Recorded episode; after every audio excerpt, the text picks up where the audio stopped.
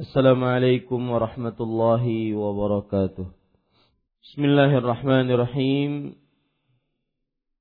إن الحمد لله نحمده ونستعينه ونستغفره ونعوذ بالله من شرور أنفسنا وسيئات أعمالنا.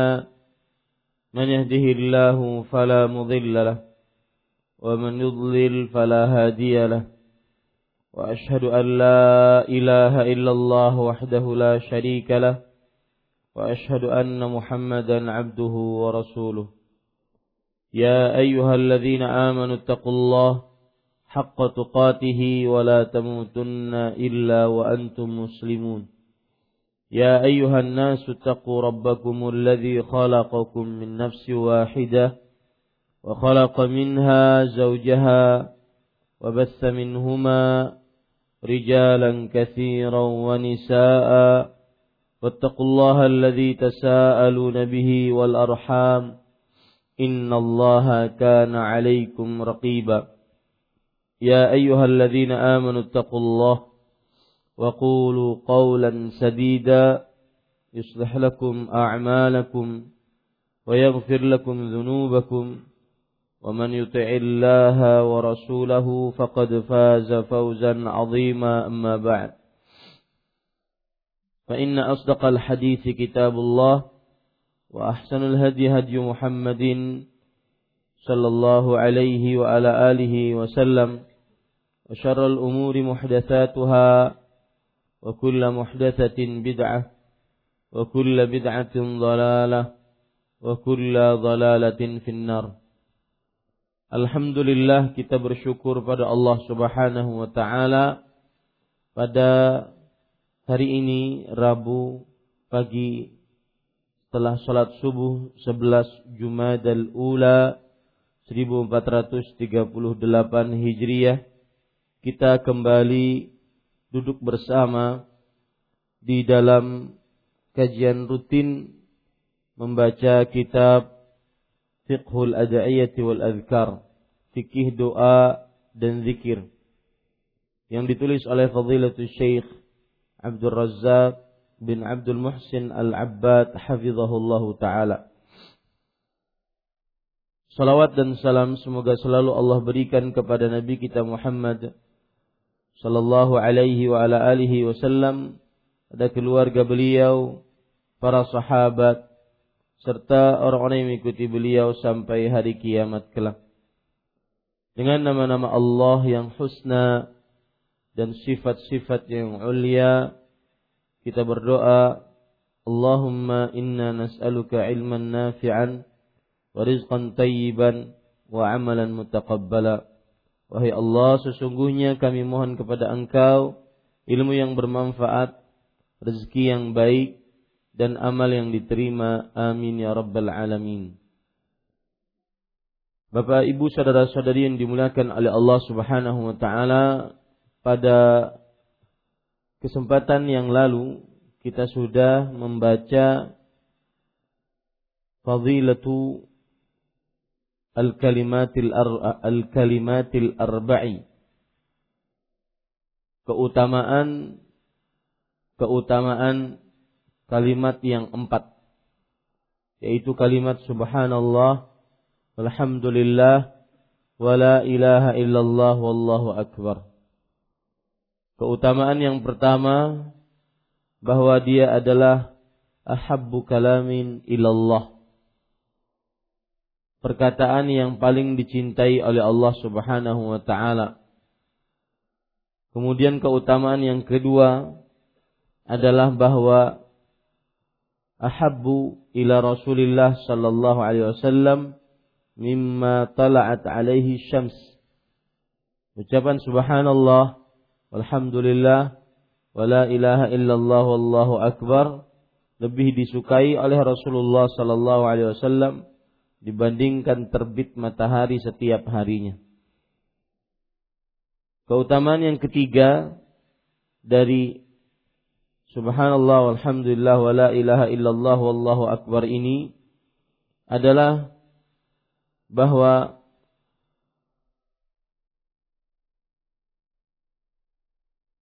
disebutkan dia senilai dengan memerdekakan seratus budak. Kemudian senilai dengan seratus kuda. Dan senilai dengan berkorban dengan seratus kurban. Dan juga mengisi antara langit dan bumi dan tidak ada amalan yang diangkat besarnya seperti amalan mengucapkan subhanallah walhamdulillah wala ilaha illallah wallahu akbar. Keutamaan yang keempat dari kalimat yang empat ini bahwa ucapan empat ini menghapuskan dosa. Meskipun dosanya sebanyak buih di lautan. Kemudian juga keutamaan kalimat yang keempat, yang kelima dari kalimat empat ini adalah dia adalah tanaman-tanaman yang berada di surga. Tanaman-tanaman yang berada di surga. Subhanallah, walhamdulillah, wala ilaha illallah, wallahu akbar. Kemudian keutamaan yang keenam yaitu tidak ada sesuatu yang paling baik memakmurkan umur kita ini dibandingkan dengan mengucapkan subhanallah walhamdulillah wala ilaha illallah wallahu akbar. Pada bab yang ke-30 ini penulis hafizahullah taala masih menyebutkan tentang keutamaan keutamaan al-kalimatil arba'i. Kalimat yang empat ini. Cuma penyebutannya disebutkan dalam bab tersendiri karena saking banyaknya keutamaan kalimat yang empat ini. Mari kita baca sekarang bab yang ke-30 Fadailu ukhra lihaula'il kalimatil arba'i. Keutamaan-keutamaan lain bagi keempat kalimat tersebut. Penulis rahimahu hafizahullah taala berkata, "Laqad marra ma'ana dzikru jumlatin minal fadaili di kalimatin arba'in hunna afdalul kalami ba'dal Qur'an." sudah berlalu bersama kita penyebutan beberapa keutamaan yang dimiliki oleh keempat kalimat di atas. Di mana ia merupakan perkataan yang paling utama sesudah Al-Quran. Subhanallah walhamdulillah wa la ilaha illallah wallahu akbar. Wa nuwasilu huna dzikra jumlatin ukhra min fadaili haula'il kalimati min khilali ahadithi Rasulillah sallallahu alaihi wasallam alwaridati fi dzalik. Dan pada bahasan ini kita akan lanjutkan dengan menyebutkan beberapa keutamaan lain bagi kalimat kalimat-kalimat itu dari sela-sela hadis Rasul sallallahu alaihi wasallam yang berkenaan dengannya. Bapak Ibu saudara-saudari harus ketahui bahwa asal kitab ini sebenarnya adalah pengajian asal kitab ini sebenarnya adalah pengajian pengajian yang dilakukan oleh Fadilatul Syekh Abdul Razak. Kemudian ditranskrip, kemudian menjadi kitab. Dan ini termasuk daripada karunia Allah terhadap seorang ahli ilmu. Diberikan murid-murid yang menyebarkan ilmunya. Dan ini semoga termasuk dari keikhlasan yang menyampaikan ilmu. Bahkan sampai diterjemahkan ke dalam berbagai macam bahasa. Di zaman imam yang empat, banyak ulama-ulama selain imam yang empat. Selain Imam Abu Hanifah, Imam Malik, Imam Ash-Syafi'i, Imam Ahmad bin Hanbal, banyak. Sufyan, Laith ibn Sa'ad, kemudian Abu Yusuf, kemudian masih banyak yang lain dari ulama-ulama akan tetapi Allah memberikan karunia kepada siapa yang dikehendakinya. Allah menyediakan untuk para pemberi ilmu agama tersebut murid-murid yang menyebarkan ilmunya. Maka termasuk di dalamnya kitab ini. Oleh karenanya bab yang ke-29 menyebutkan tentang keistimewaan kalimat yang empat. Bab yang ke-30 menyebutkan tentang keistimewaan juga kalimat yang empat. Mungkin pas waktu pengajian beliau cuma menyebutkan pertemuan pertama ini pertemuan kedua ini. Kemudian juga kenapa disendirikan antara bab 29 dengan bab 30? Karena mungkin saking panjangnya. Nah, apabila terlalu panjang bisa menjadi sesuatu yang uh, tawilun mumil kata orang Arab. Itu panjang dan membosankan. Panjang dan membosankan. Maka beliau menjadi menjadikan bab ini dua bab, padahal intinya sama. Keutamaan kalimat yang empat. Dan ini menunjukkan keistimewaan kalimat yang empat. Biasakan lisan kita mengucapkan hal ini. Kalimat yang empat ini. Kita baca sekarang keistimewaan-keistimewaan lanjutannya. Famin fadailihinna anna Allah akhtara haula'il kalimati wastafa wastafahunna li'ibadih. Di antara keutamaannya Allah Subhanahu wa taala memilih kalimat-kalimat tersebut dan menjadikannya spesial bagi hamba-hambanya. Warattaba ala dzikrillahi bihinna ujuran ujuran azimah lalu disiapkan bagi yang berzikir kepada Allah Subhanahu wa taala dengan menggunakannya pahala yang sangat besar wa thawaban jazilan dan ganjaran yang sangat banyak.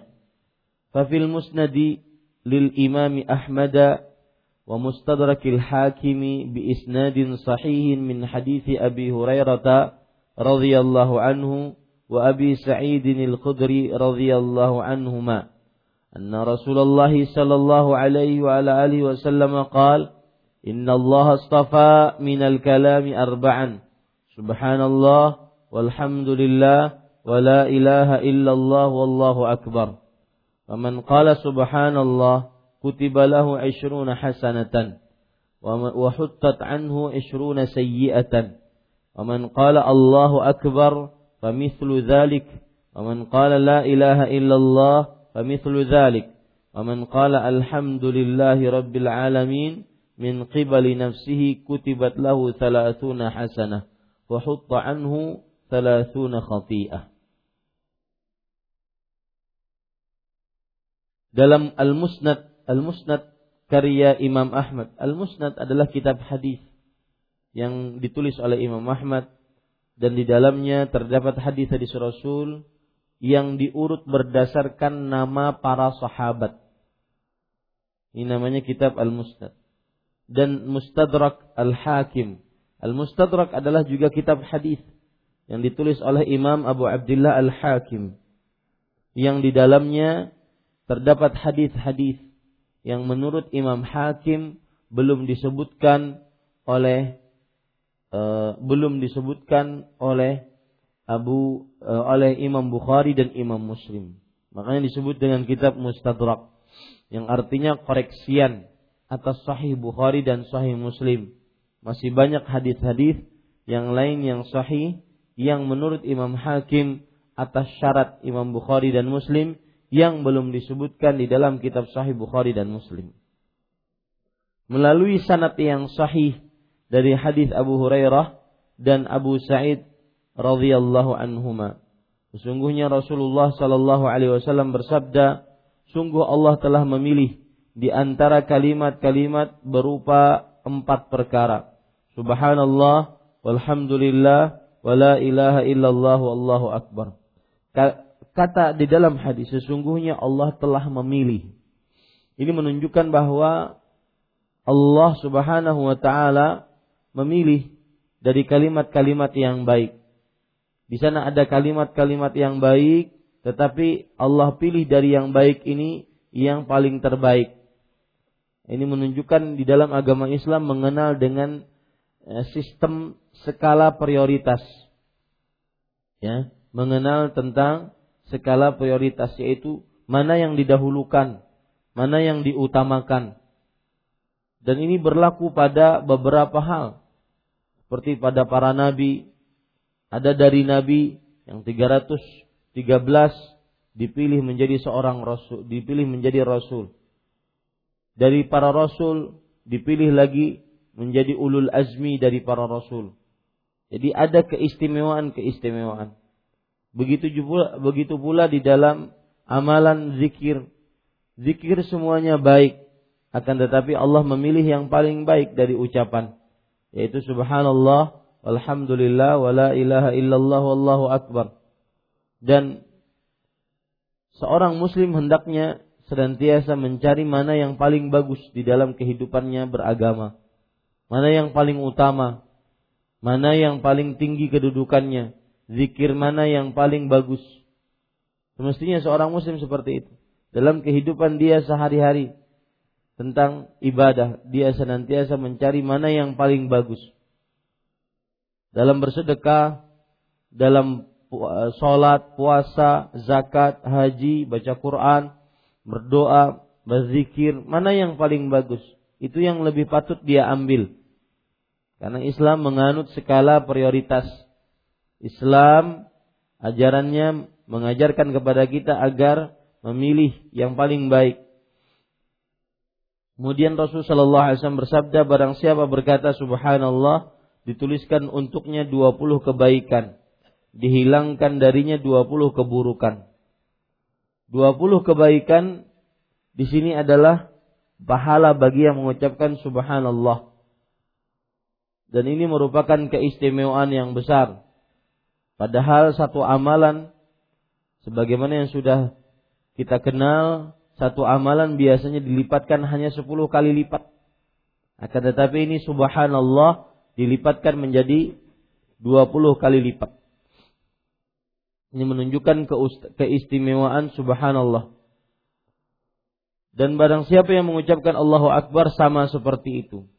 Maksud sama seperti itu, yaitu akan dituliskan 20 hasanah dan dihapuskan 20 sayyi'ah.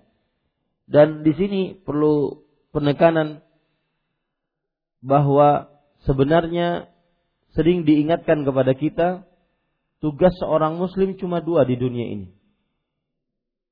Mengumpulkan amal pahala sebanyak-banyaknya sebagai bekal kita bertemu dengan Allah dan sebagai bekal kita untuk masuk surga Allah dan sebagai bekal kita untuk membedakan antara kita dengan yang lain di dalam ketinggian-ketinggian surga di sisi Allah. Dan yang kedua yaitu menghapuskan dosa. Bagaimana selama hidup ini kita banyak-banyak beramal yang pahalanya menghapuskan dosa. Karena manusia tidak lepas dari dosa. Itu dua tugas utama manusia. Makanya disebutkan oleh Allah oleh Rasul Shallallahu Alaihi Wasallam di sini bahwa siapa yang mengucapkan Subhanallah dituliskan pahala 20, dihapuskan dosa 20. Karena memang itu tugas manusia. Tugas manusia adalah mengumpulkan pahala sebanyak-banyaknya sebagai bekal dia bertemu dengan Allah sebagai bekal dia masuk surganya Allah, sebagai bekal dia tingkatan-tingkatan pembeda tingkatan-tingkatan surga Allah Subhanahu wa taala. Yang kedua yaitu menghapuskan dosa. Karena manusia tidak lepas dari dosa. Manusia tidak lepas dari dosa. Dan kalau kita lihat perkataan Syekhul Islam Muhammad bin Abdul Wahab rahimahullahu taala dalam kitab Al-Qawaidul Arba' empat kaedah benar di dalam beragama, beliau menyebutkan wa as'alullah ta'ala an yaj'alaka mimman idza u'tiya syakara wa idza butuliya sabara wa idza aznaba istaghfara. Wa haula'i unwanu wa haula'i thalatha unwanu sa'adah dan aku berharap kepada Allah Subhanahu wa taala agar Allah menjadikan engkau termasuk orang yang jika diberikan nikmat langsung bersyukur, diberikan ujian bersabar dan diberikan dosa beristighfar. Dan tiga perkara ini adalah tanda kebahagiaan. Para ulama menjelaskan kenapa disebutkan tiga. Karena manusia tidak lepas dari tiga ini. Imma dia bersyukur, menambah amal. Yang kedua, beristighfar dari dosa. Yang ketiga, bersabar atas musibah dan ujian itu pun proses penambahan amal. Tugas manusia ada dua, yaitu menghapuskan dosa dan mengumpulkan pahala sebanyak-banyaknya. Apa yang kita ucapkan, apa yang kita perbuat, keluar dari rumah selama ini sampai nanti sore, kemudian di rumah sampai nanti bangun pagi lagi, tidak lain kecuali dua tujuannya. Bagaimana mengumpulkan pahala sebanyaknya dan menghapuskan dosa sebanyaknya. Dan ini ada dalam kita dalam uh, di dalam keutamaan zikir subhanallah walhamdulillah wala ilaha illallah wallahu akbar yang menunjukkan keistimewaan zikir tersebut. Kemudian barang siapa mengucapkan la ilaha illallah sama seperti itu. Juga sama mendapatkan pahala 20 dan dihapuskan dosa 20. Dan barang siapa mengucapkan alhamdulillahi rabbil alamin dari dirinya dituliskan baginya 30 kebaikan dan dihilangkan darinya 30 kesalahan. Kenapa disebutkan kenapa beda alhamdulillahi rabbil alamin? Karena bersyukur mempunyai kedudukan yang tinggi di sisi Allah. Bersyukur adalah salah satu target operasi iblis mengganggu manusia agar tidak pandai bersyukur. Apabila seorang mengucapkan alhamdulillah, berarti dia bersyukur dan bersyukur e, amalan yang utama dan di dibedakan pahalanya menjadi 30 hasanah. Perhatikan kemudian penulis mengatakan وقد زاد في ثواب الحمد عندما يقول العبد من قبل نفسه من عن الأربع لأن الحمد لا يقع غالبا إلا بعد سبب إلا بعد سبب كأكل أو شرب أو حدوث نعمة فكأنه وقع في مقابلة ما أسدي إليه وقت الحمد فإذا أنشئ العبد الحمد فإذا أنشأ العبد الحمد من قبل نفسه دون أن يدفعه لذلك تجدد نعمة زاد ثوابه سبحان الله ini Pak ini penjelasan tentang kenapa alhamdulillahirabbil alamin berbeda pahalanya dibandingkan dengan ucapan subhanallah alhamdulillah wallahu akbar. Subhanallah walhamdulillah wallahu akbar. Eh, subhanallah uh, wallahu akbar wala ilaha illallah itu pahalanya 20 kebaikan, 20 dosa dihapuskan. 20 kebaikan dituliskan 20 dosa dihapuskan. Sedangkan alhamdulillahi rabbil alamin apabila dia ucapkan karena dari diri sendiri. Ini ini kuncinya. Karena dari diri sendiri, maka dia akan mendapatkan pahala 30 hasanah dan dihapuskan 30 sayyi'ah. Apa rahasianya? Syekh menjelaskan. Ditambahkan pada ganjaran alhamdu ketika diucapkan hamba dari dirinya. Lihat kata-kata dari dirinya. Ya, ini penting kata-kata dari dirinya ini. Kenapa demikian? Melebihi kalimat-kalimat lainnya, melebihi ucapan subhanallah, melebihi ucapan Allahu Akbar, la ilaha illallah. Beliau menjelaskan, karena alhamdu umumnya tidak terjadi kecuali setelah ada sebab. Seperti setelah makan, setelah minum, atau setelah adanya nikmat, baru kita ucapkan alhamdulillah. Maka seakan-akan seorang mengucapkannya sebagai pengimbang atas apa yang dilimpahkan padanya. Kapan dia mengucapkan alhamdulillah? Kalau ada nikmat yang dia dapatkan. Alhamdulillah minum, alhamdulillah berpakaian, alhamdulillah mendapatkan gaji, alhamdulillah punya uang, alhamdulillah ada kesehatan. Dia mengucapkan itu karena sebagai penimbang atas nikmat yang Allah berikan kepada dia. Oleh karena itu, jika seseorang mengucapkan alhamdulillah atas dirinya, mengucapkan alhamdulillah atas dirinya, bukan karena nikmat yang dia dapatkan, tetapi karena memang ingin memuji Allah, maka bukan didorong oleh adanya nikmat, Ya, bukan didorong oleh adanya nikmat. Niscaya pahalanya dilebihkan atas kalimat-kalimat lainnya. Paham sekarang? Ya. Jadi kenapa alhamdulillahi rabbil alamin dilebihkan dibandingkan subhanallah, Allahu akbar la ilaha illallah. Karena ucapan alhamdulillah biasanya diucapkan oleh manusia karena dapat nikmat. Nah, sekarang dia tidak mengucapkan alhamdulillah hanya karena benar-benar murni ingin memuji Allah. Meskipun dia rasakan belum dapat nikmat yang dia inginkan. Paham ini para ikhwah? Makanya dilebihkan pahalanya sepuluh lebihan dibandingkan yang lainnya. Ya. Bisa dipahami ini? Baik. Dan begitu kaedah. Begitu kaedahnya bahwasanya seseorang apabila mendekat kepada Allah dalam keadaan lapang ini lebih utama dibandingkan mendekat kepada Allah dalam keadaan sempit. Lihat dalam hadis riwayat Imam Tirmizi, "Ta'arraf ila Allah fi raha ya'rifka fi syiddah." Kenali Allah tatkala kamu dalam keadaan lapang.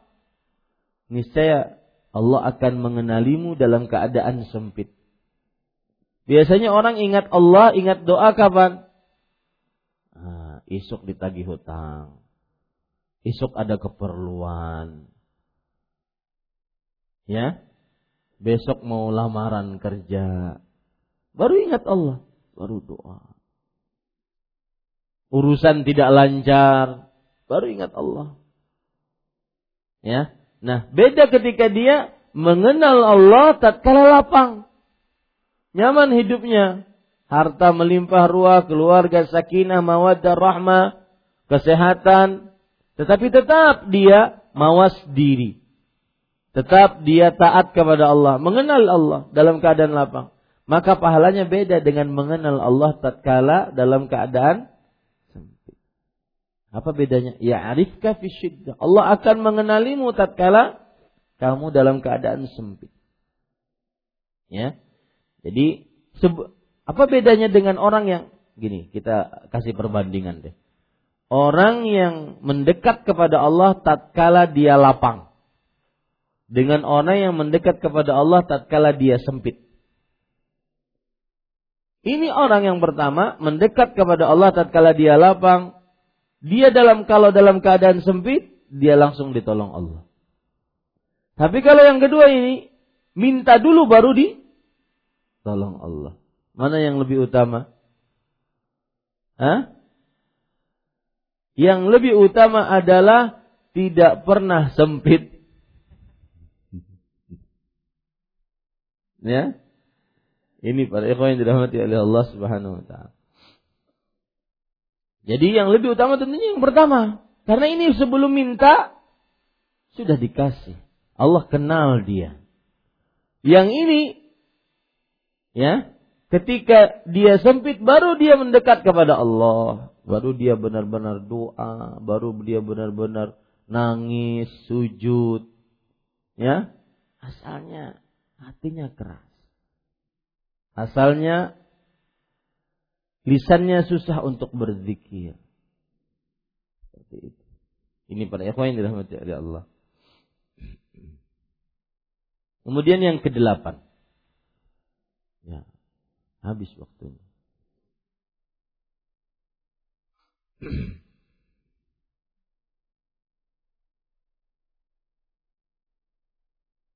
Jadi itu para ikhwah dirahmati oleh Allah Subhanahu wa taala. Ada yang bertanya kira-kira? Saya tekad kalau pagi itu cuma setengah jam. Nah, silakan. Assalamualaikum warahmatullahi wabarakatuh. Waalaikumsalam warahmatullahi Barakallahu wabarakatuh. Uh, dari penjelasan yang terakhir Ustaz. Apabila seorang hamba mengucapkan alhamdulillah, dia akan mendapatkan menghapuskan apa? dosa keburukan 30 atau lebih banyak 10 daripada yang lainnya. Kebiasaan kan kalau kita mendap baru mendapatkan nikmat baru mengucapkan alhamdulillah dan sebagainya. Hmm.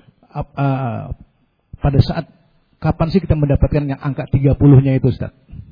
Rata-rata manusia kan setelah nikmat alhamdulillah, setelah nikmat alhamdulillah. Hmm. E, mendapatkan angka e, apakah dia dengan mendapatkan nikmat dia mengucapkan alhamdulillah itu dia mendapatkan nilai 30? Ma, e, pertanyaan anak ke sana. Masih. Itu dari tadi yang kita jelaskan. Jadi tanpa sebab, tanpa nikmat dia alhamdulillah. Adapun kalau dapat nikmat maka tidak dapat 30. Sama seperti yang lain, 20. Ya. 20 kebaikan, 20 dihapuskan dosa. Adapun kalau bersyukur kepada Allah tanpa harus dapat nikmat sebelumnya, itu yang luar biasa. Artinya gini kak, kalau orang mengucapkan Alhamdulillah tatkala dapat gajian, itu wajar. Nah, gitu. Wajar. Meskipun itu amal ibadah. Tapi tatkala dia bersyukur, tatkala dia bersyukur, ya, memuji Allah meskipun dia rasa belum dapat nikmat, nah itu yang luar biasa. Apalagi memuji Allah, bersyukur kepada Allah dapat musibah. Ini lebih luar biasa lagi. Seperti ceritanya Abu Qilabah, Abdullah bin Zaid Al-Jarmi, tangan buntung, kaki buntung, mata rabun, telinga tuli. Anak yang mengurusnya mati dimakan binatang buas. Beliau setelah itu mengucapkan Alhamdulillah. Alladhi lam yakhluq min dzurriyyati khalqan ya'sihi fayu'adzibuhu binnar. Segala puji bagi Allah yang belum menjadikan dari keturunanku makhluk yang bermaksiat kepada Allah. Yang nanti akan disiksa oleh Allah dengan neraka. Nah, ini musibah ditambal dengan pujian. Nah, ini kedudukan iman yang sangat tinggi. Dan tidak bisa melakukan itu kecuali orang yang bersyukur kepada Allah. Wa qalilun min ibadiy. Dan hanya sedikit dari hamba-hambaku yang pandai bersyukur. Di situ nilainya. Jadi itu yang saya sebutkan dari tadi skala prioritas. Orang sholat di masjid, ya wajar. Tapi yang bangun malam ini yang luar biasa. Bangun subuh memang kewajiban. Yang bangun malam ini yang luar biasa. Ya ayyuhal muddathir kum fa'anzir. Ya ayyuhal muzammil qumil laila illa qalila. Itu yang berbeda. Di dalam salat malam, yang salat malam setelah Isya, salat malam. Tetapi yang salat malam di sepertiga malam terakhir berbeda dengan yang terus ada tafadul. Ada perbandingan-perbandingan amal. Jadi seperti itu. Wallahu a'lam. Cukup kiranya kajian kita kali ini. Ini yang bisa saya sampaikan. Subhanakallah bihamdik. Asyhadu an la ilaha illa anta astaghfiruka wa atubu ilaik. Wassalamualaikum warahmatullahi wabarakatuh.